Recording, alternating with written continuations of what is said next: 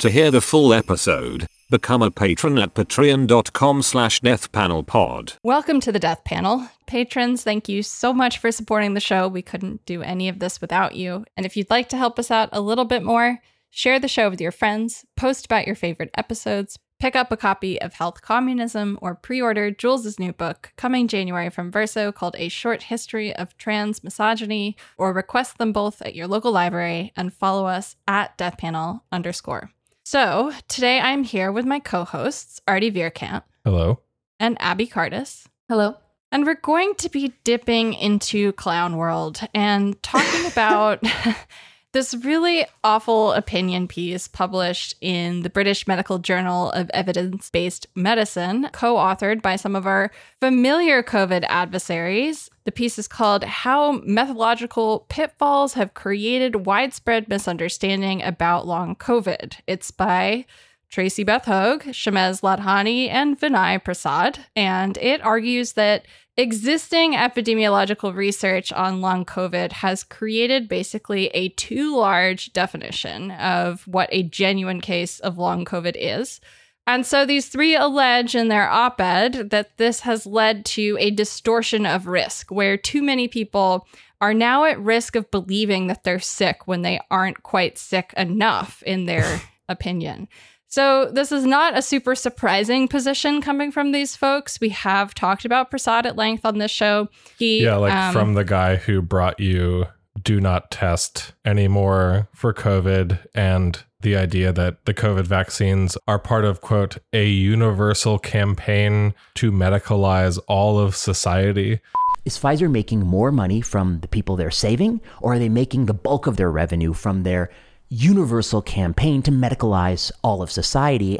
Comes this new Yes. Unsurprising yes. take. Yeah. If you liked his past hits, uh, you'll love. Yeah, no, I'm joking. So Prasad, for those who don't know, though, um, he's a hematology oncologist, um, known for his Substack uh, bad podcast and pandemic minimizing and you know being a big fanboy and participant in what is called the evidence-based medicine movement which is not the kind of good thing necessarily that it sounds like at face value. Um, now the other two co-authors uh, one is tracy beth Høeg who calls herself a physician scientist and a parent advocate and she's best known probably for her um, yeah her involvement in reproducing the narrative that covid is really no big deal for children um, that we should definitely actually send those kids back to school, get them infected. It's part of how they build their immune system. You know, she's one of the co authors and co leaders of the Urgency of Normal document and crew.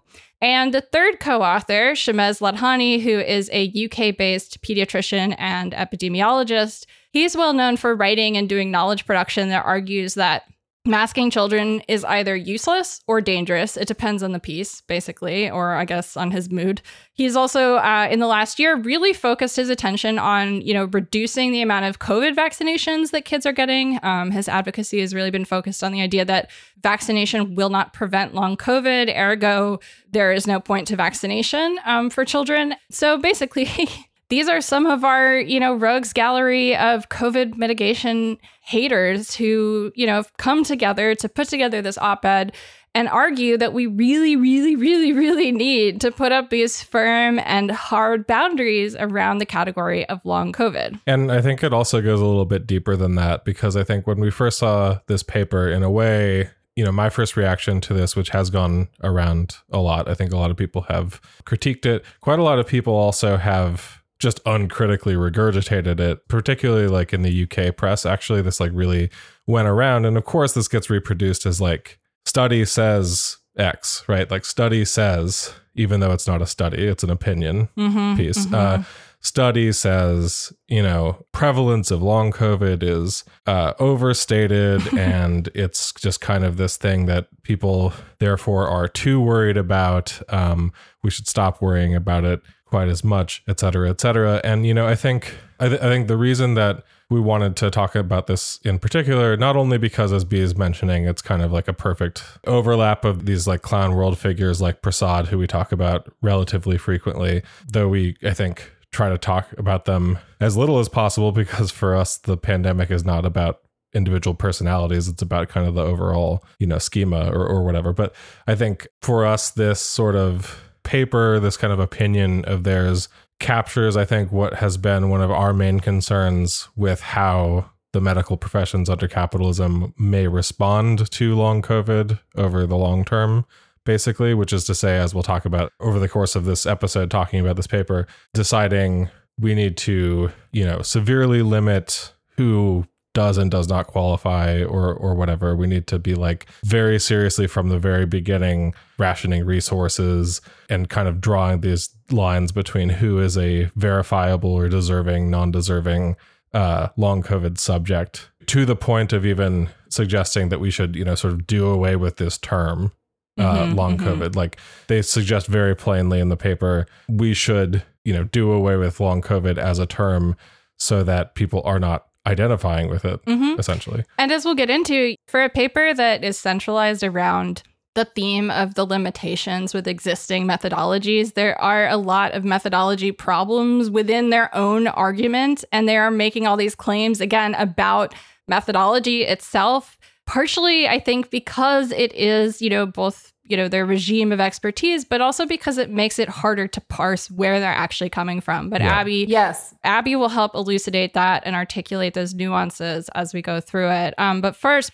I think we need to stop and take stock of what this is and what this is trying to do. You know, as uh, Artie said, this is an op-ed, but is as it's been passed around, it's been treated as something that is much more uh, like rigorous Yeah. or, Yeah. or uh, full of evidence than it actually is, which is worth noting, like right from the top. And it's been referred to not just as this thing that it isn't, but as a study that invalidates prior long COVID research, which is really Yeah. important. So this is not only being overblown, and it's being claimed that this also supersedes and invalidates prior understanding and research on long COVID prevalence, on what long COVID is.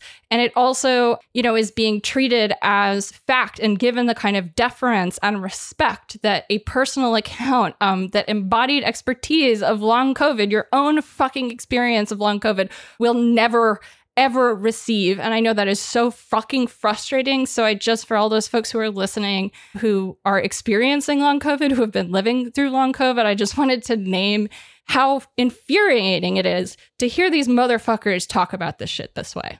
I want to say something additional about what this document actually is Mm-hmm. because you know it is it is an op-ed but it's classified if you go to the BMJ. Now the BMJ is fucking responsible for this because I don't know how this shit made it through peer review to begin with, let alone as being what it is classified as. So there are typically different like types of articles or things that get published in scientific journals. Like there are commentaries, which are basically like op eds. And then there are like analyses, which are typically, you know, like data analyses or some, you know, some type of like experimental study finding of some kind. And this thing is classified as an analysis, but it is not that. It has no results, you know, like Right. the authors did no analysis, they consulted no data. And not only is it not an analysis, it's not even like there are two types of sort of like scientific paper that like summarize a body of literature. Um, there is what's called like a meta analysis where you're summarizing a body of literature and like doing math on it. Basically, you know, it's kind of like very formal. And Anal- you might like try to pool the data or like try to calculate uh, or harmonize all of the um, the results across different studies. Th- this is certainly not that. And then there's like a, a more qualitative version of that that's like typically called like a systematic review or something like that. And even that is pretty rigorous. You know, like if you're going to review the balance of evidence, like the body of literature that exists out there, um, to do a systematic review, you know, you have to set pretty stringent criteria for how you're going to search the literature. You're going to identify like which types of studies uh, you're going to look at. You know what I mean? You're going to figure out some way to like evaluate the the the quality or the reliability of the evidence in all of those studies. This isn't that either. you know what I mean? Like they just like fucking Googled, I don't know what, like 12 articles about long COVID. I know that the long COVID literature is a lot bigger than that you know, is a lot larger Yeah. than that, but they're not, you know, it's not even any kind of systematic evaluation of the long COVID literature. It is literally just them cherry picking a couple studies and doing honest to God, like first year epidemiology, like study critique. Like if someone had turned this into me in one of my classes, I would have failed them for it because, um, you know, it's just like, it's not, uh, it's not systematic. It's not rigorous. And we'll, we'll get into some of the like methodological issues and, and what the debate about that kind of really means later on. But like, I just really want to emphasize how fucked up it is and how I mean, honestly, I think people should complain to the British Medical Journal, to the BMJ, um, because this kind of thing, I mean, this kind of thing should not be published. It should not be published under the head, the heading of analysis, you know, because as you said, Artie, this is how it gets taken up. And this thing that's completely made up, a completely fucking made up op-ed that they've just cherry picked studies, you know what I mean, to to gloss over, uh, is now being reported as a definitive finding Right. that establishes that the prevalence of long COVID is overstated, and that is absolutely not what it does. But like, yeah, I don't know. I just I just wanted to No, make definitely. that super super clear.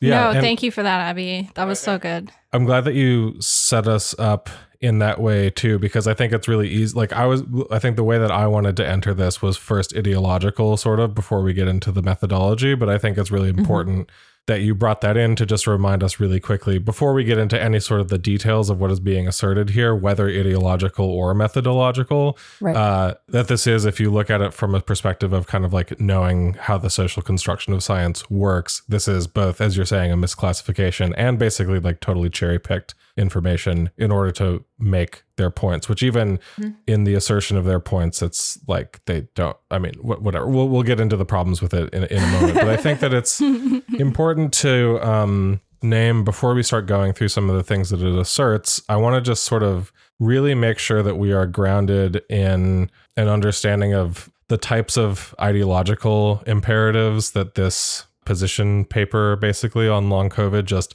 completely wears like front and center like wears right on its sleeve.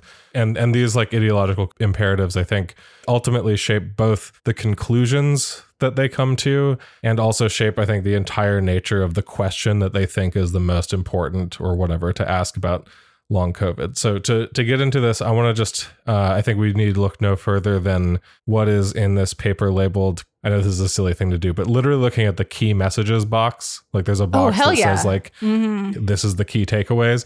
So i'm just going to read really quickly. There are three key messages that they are trying to convey about long covid through this paper. One the existing epidemiological research, they say, on long COVID has suffered from overly broad case definitions and a striking absence of control groups, which have led to a distortion of risk. Meaning, as we'll get into in a second, the term long COVID is too broad, and that means that people have a distorted, quote unquote, view of the risk of long COVID. Two, the unintended consequences of this distorted idea of risk may include, but are not limited to, increased social anxiety and healthcare spending, mm-hmm. a failure to diagnose other treatable conditions misdiagnosed as long COVID, and diversion of funds and attention from those who truly suffer from chronic conditions secondary to COVID 19. Mm-hmm. Third, future research should include properly matched control groups, sufficient follow up time after infection, and internationally established diagnostic or inclusion and exclusion criteria. And I just want to highlight a couple things really quickly before I just turn it back over. But I want to say, first of all, is in the first one, the idea of, quote, increased distortion of risk, right? It's like, sorry, are you saying it's not happening or that it's not real? Are you saying that it's real and it's some sort of, uh, it comes like the, the, argument comes to mind that it's like you know they're suggesting it's sort of in people's head that it's a social contagion that people are like seeing that long covid exists or seeing the prevalence of long covid reported in the media that, and that they're deciding that they have long covid even though they don't ooh or something. Mass um, hysteria. and then i just again i just wanted to like hone in on two things. They are fixated on this idea of this uh, quote increased social anxiety and quote increased healthcare spending.